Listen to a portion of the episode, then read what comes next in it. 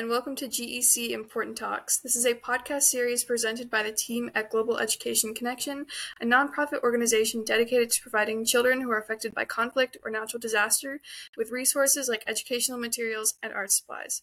As a part of this podcast series, we want to talk about important topics related to children, their human rights, and their education. Of course, none of us are an expert on these topics. We speak only to our knowledge, personal experience, perspectives, and opinions, but there are many credible online sources for further information. Today we have myself, Kathryn Slotterback, and Carter Beck as your hosts. And today we're going to be talking about um, excessive heat and the impact that can have on children. So, um, obviously, Carter and I are in two different places right now, like usual. Um, and I don't know for anyone else who currently lives in the Northeast, but we are currently under a heat wave, which has been absolutely awful for everyone going to college in the Northeast who does not have access to AC, which seems to be a pretty common theme, especially in Boston, apparently. Um, so I think we can all kind of relate to this topic a little bit right now, especially after the really, really hot summer we all just had. Um, so obviously, I think this is a pressing issue that's obviously going to get worse as climate change and global warming continue to be a major issue um, that the world is working to address. Well, in addition to that, um, I was reading uh, more about this topic, and there was an article from the Washington Post by Laura Meckler and um, it was really interesting um, because it talked about the differences in the way that schools are constructed across the country.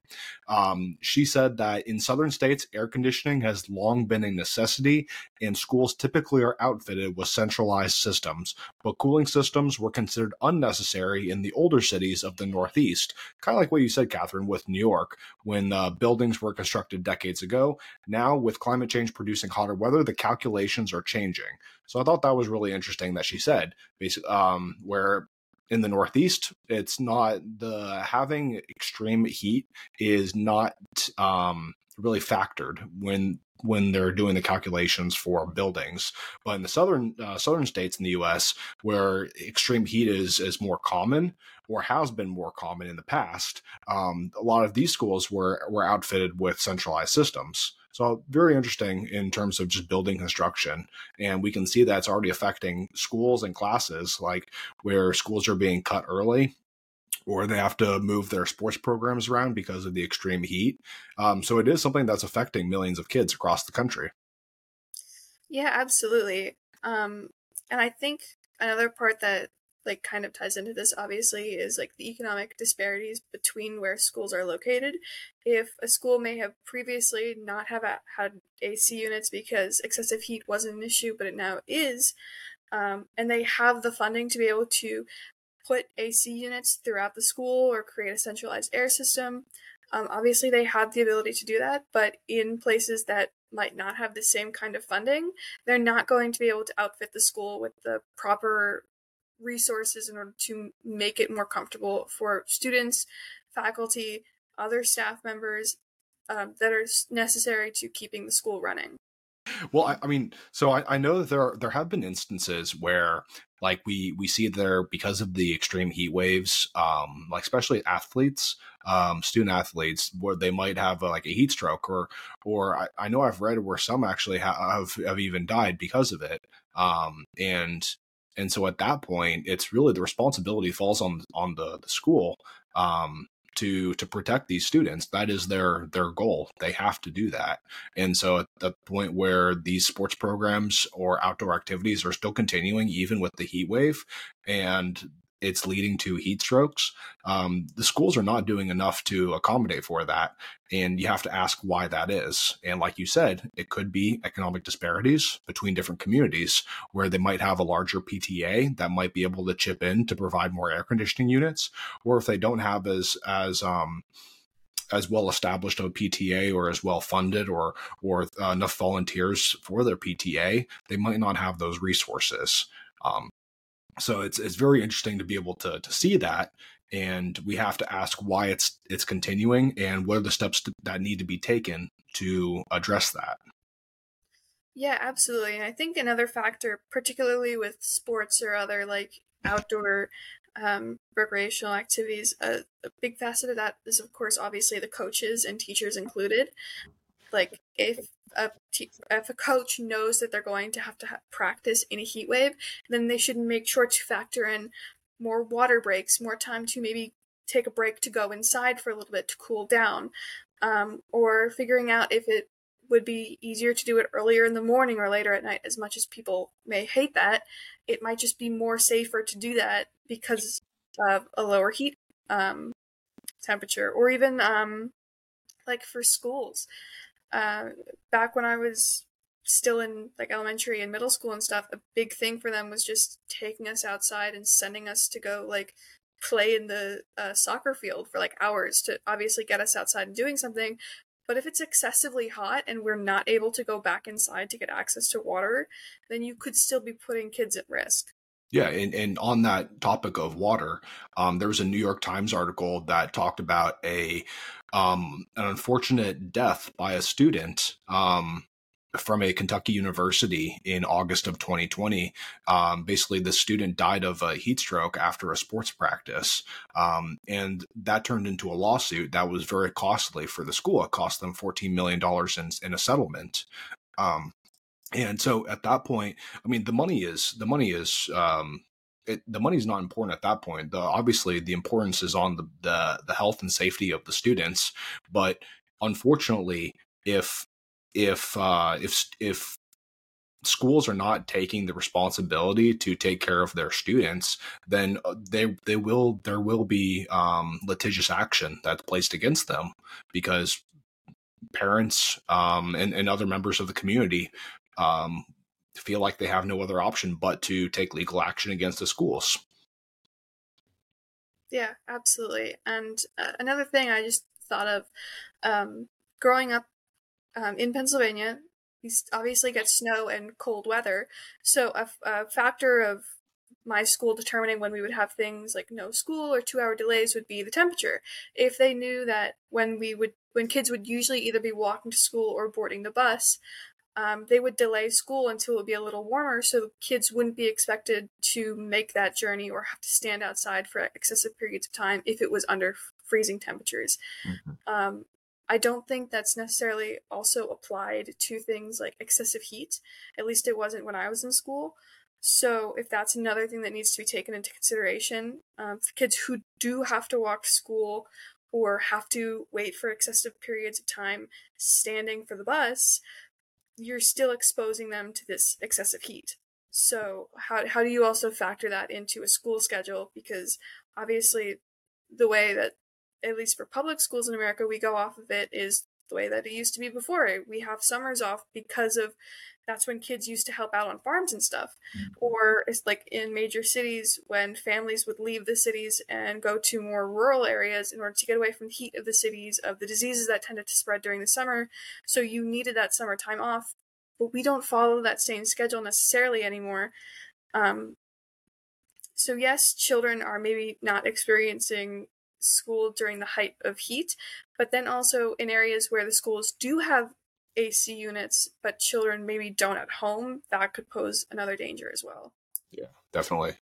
The I mean, one one possible solution would be to um I mean schools schools uh where where I live, we're starting back up in August. Um and it's extremely hot in August.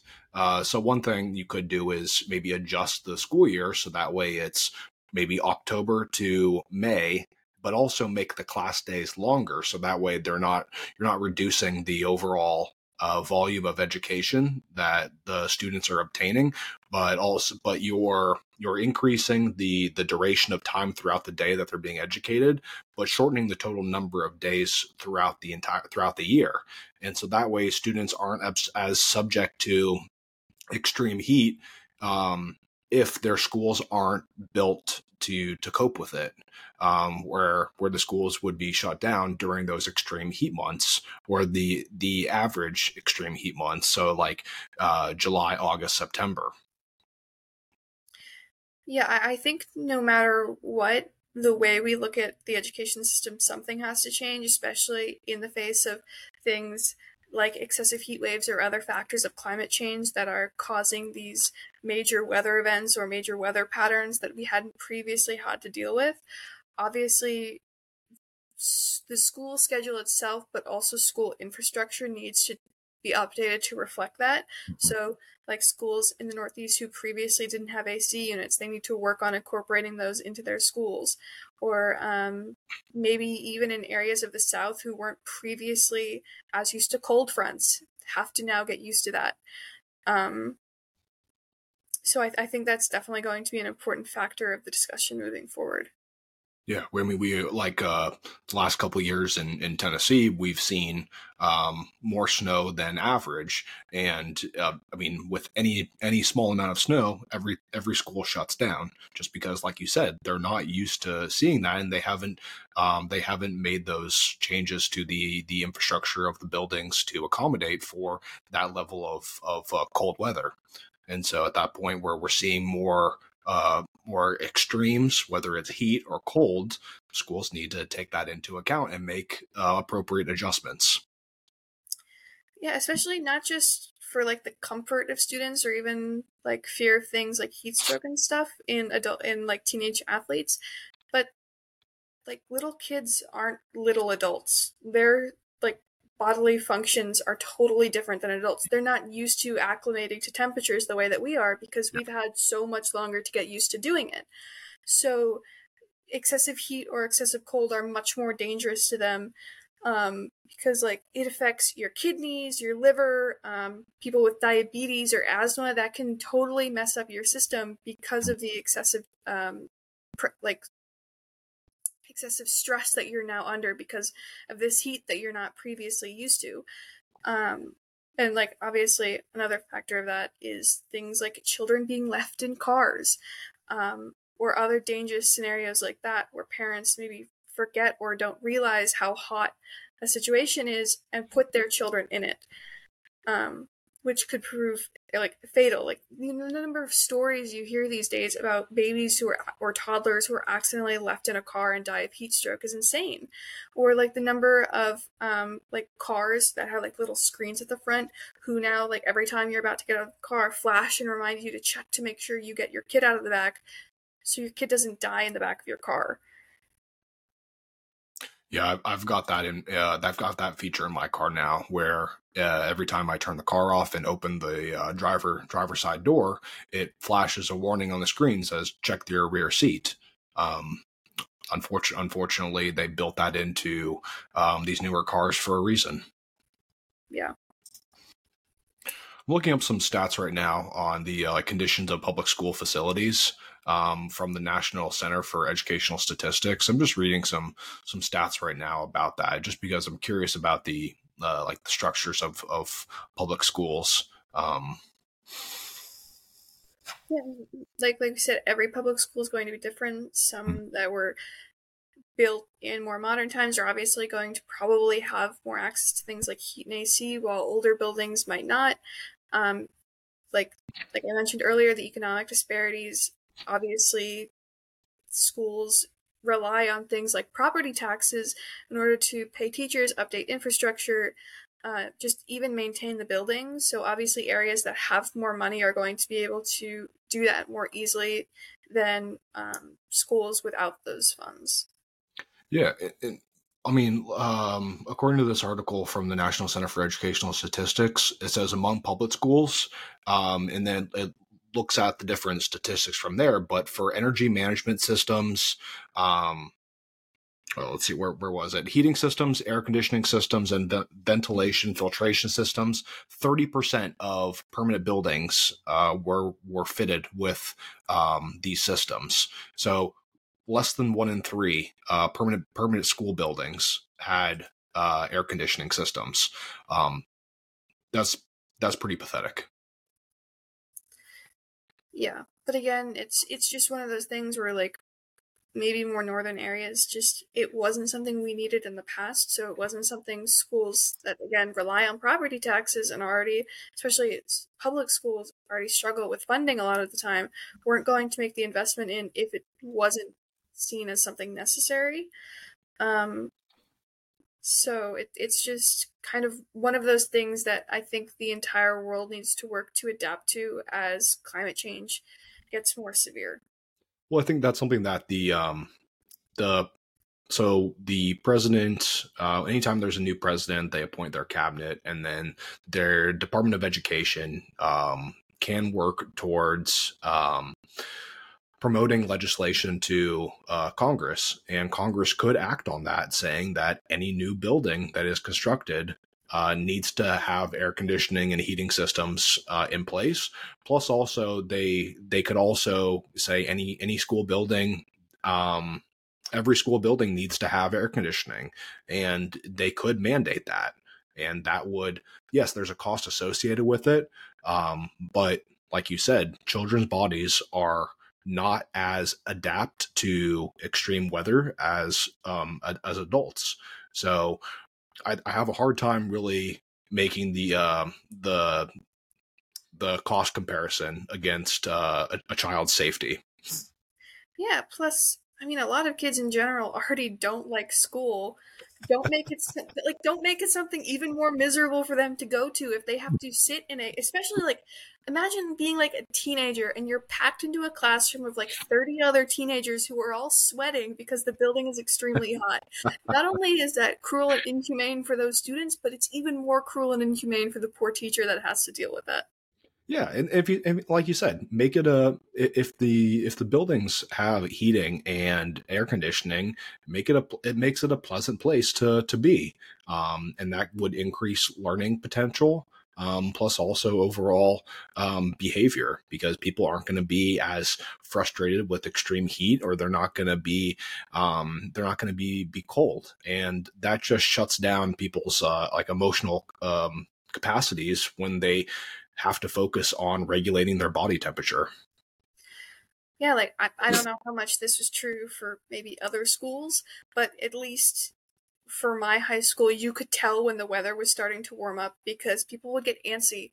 People like fights would break out. We literally called it like fight season because how often fights would frequently break out once it started actually becoming warmer. Um, because obviously, like everyone gets crabby when it starts to get hot out. You don't want to imagine being in a building of like 500 crabby teenagers. We're not going. We already have a public teacher crisis I don't think we need to add excessive heat and angry teenagers onto that. I know I wouldn't want to teach in those conditions, and I'm not even like studying to be a teacher. So I think that's like another thing you need to take into consideration. Not only is it bad for like students' bodies, but it's also bad for their mental health.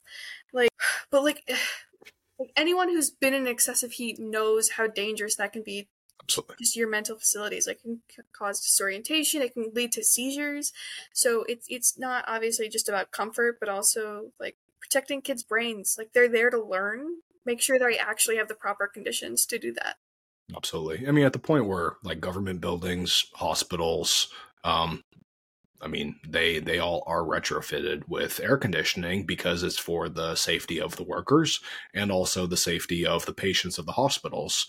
So the same should be done, or even more so for schools, where the the health, safety, and responsibility for the education of kids is their primary concern. Absolutely. I mean, you, you, we don't we don't see uh, the news where hospitals are facing is- issues with their air conditioning like we don't we don't see that because it's not a thing. It wouldn't be uh, deemed appropriate or acceptable and we shouldn't make that excuse for schools. But i think specifically with hospitals a big part of that is a lot of hospitals are privately owned and run. Mm-hmm. so these corporations know um, the pushback that they would get for not having these buildings that are meant to take care of people properly outfitted to do that. Um, while, like I said earlier, with things like public schools, they're relying on taxpayer funds. Well, so same thing with hospitals, though. And anytime they accept a patient for uh, with Medicare or Medicaid, they're relying on taxpayer funding um, for their revenue. And so it's the same thing for the school. If you want to look at it like that as well, they're relying on public school tax or the local school tax and also revenue from the state or also or the federal government as well. Um, so if a hospital didn't have uh, air conditioning um, Medicare or Medicaid could say we're not going to pay for care for this um, for a patient to go to this facility because they're not going to be treated appropriately. Yeah, I just it, it's one of those things of actually getting the government to do it, and I, I think specifically with education and like needing the Secretary of Education specifically to like kind of go out there and lobby Congress for this, mm. that is especially in danger with I don't know if you watched like the RNC debates, but the number of Republicans on that stage who were calling for the dismantling of the public education system and specifically the getting rid of the Department of Education. Like, I don't think these people necessarily realize how important and vital it is not just to America but like the entire world to have a educated public. Um, and not everyone can afford um, private schools. I know my family couldn't. Um, then there were like all the kids who fa- are in similar financial situations to my families also can't afford private schools. Um, and also public schools are just like they're, they're a needed like they're a necessity. You need to have them because not a, a, a great portion of public uh, private schools are often linked to religion. Like that's just you have Catholic or Christian or other um, religiously affiliated private schools, and like that's a majority of them, or at least the ones that were in my area were. Um, and that's not necessarily something always wants. And even like secular private schools, like again, not everyone can afford that. So having a private or a public institution that is explicitly secular in nature is important, um, not only to like educating, um, obviously the general public, but also like the First Amendment. It's it's vital to freedom of religion, but also freedom from religion. Yeah, and and and having a Department of Education sets the standard for what we believe education should be, and that's that's the importance of the Department of Education because it sets the baseline. Um, it says education needs to be this minimum standard, and at that point, they they fill they fill the gap where community can't. Whereas there's not going to be private private schools um, all around because, like you said, there are um, there are communities that cannot afford that. So public schools thanks to the Department of Education, come in to fill that gap to ensure that all children meet a certain standard of education. And that being that being said, the Department of Education serves a very vital, uh, very vital um, role. Absolutely. So that was that was uh, r- rather interesting to to hear from the debates, um, and we'll talk about that some more um, on, on another another episode. Uh, yeah, that could, that could totally the, be its own separate thing. Seeing what the the candidates the candidates answers were to certain questions. Um. That that was very interesting, but it speaks to, like you said, the importance of the Department of Education and its its role in protecting communities that cannot afford private uh, education or maybe don't want education associated with religion. Yeah, absolutely. Um, because again, the the idea of a well-educated public is so central to not only just things like democracy, but like humanity as a whole. We all benefit from having a well-educated public. Absolutely. Um, and that's the purpose of our of our nonprofit. That's why we were yeah. founded is to continue to um, support the educational needs of kids, regardless of if their their lives have been uprooted by conflict or their their homes have been destroyed by a natural disaster. That's where we come in to fill that gap, to fill the gap where maybe a government may have fallen short but we come in with educational materials to to help that child so they can continue with their learning and their development so yeah. That's that's what that's the whole reason why we were founded. Um, is is for that purpose. And obviously, excessive heat waves in the United States don't have the same damaging effect as other natural disasters or things like conflict in other countries do on their education systems. Excuse me, but it's still important to talk about, especially as, like I said earlier, as climate change gets worse, as these excessive heat waves get worse. Like we had the hottest summer on record, and unless we proactively start to seriously address climate change, it's just going to get worse and worse and worse.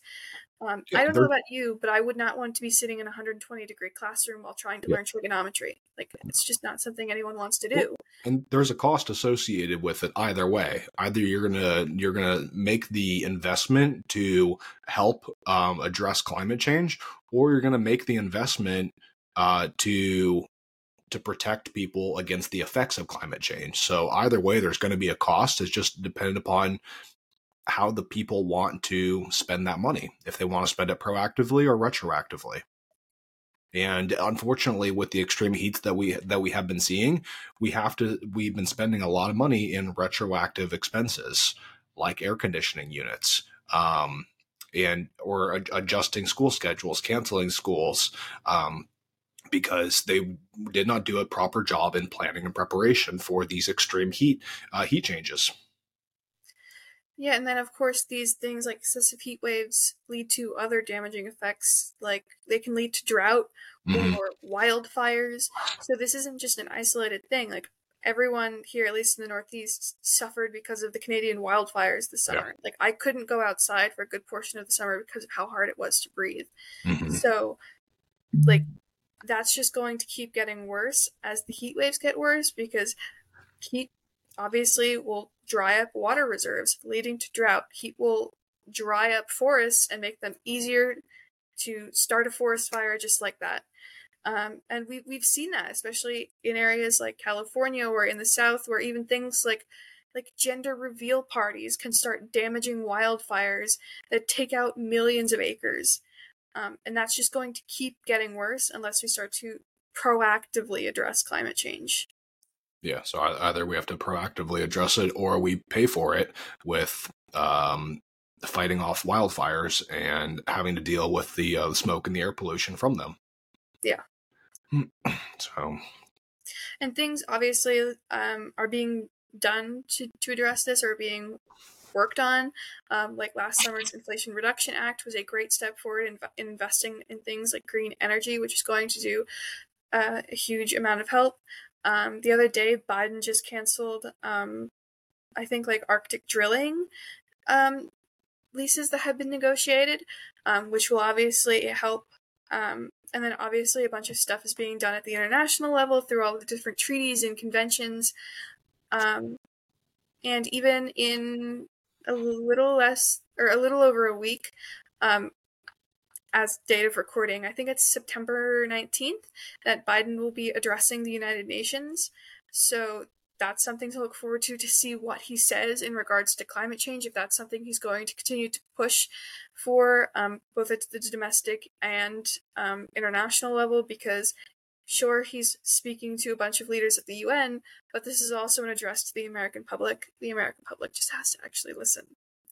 So um, that will be really important to see what he has to say about that leading into the next election, where I think climate change is going to be a big hot button issue, especially if it again comes down to Biden versus Trump or whoever the other Republican candidate might be.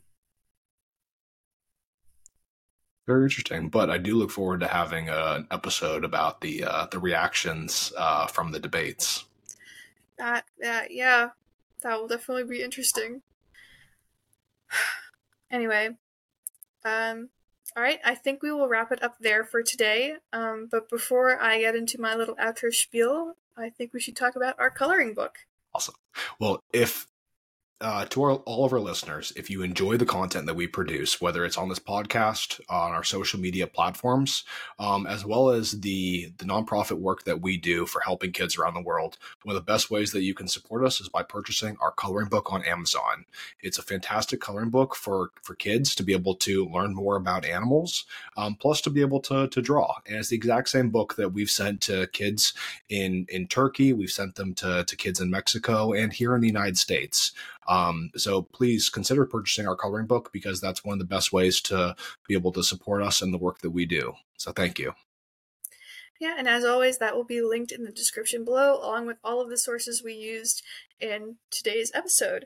So thank you all so much for listening. This has been uh, GEC Important Talks brought to you by the team at Global Education Connection. You can find us at our website, www.globaleducationconnection.org, to learn more about who we are, what we do, and how you can help us support us, like through the coloring book or through the other shop that we have open. Um, you can also find us at all, all of our social media platforms. So, again, thank you so much for joining and hope to see you again next week. Bye.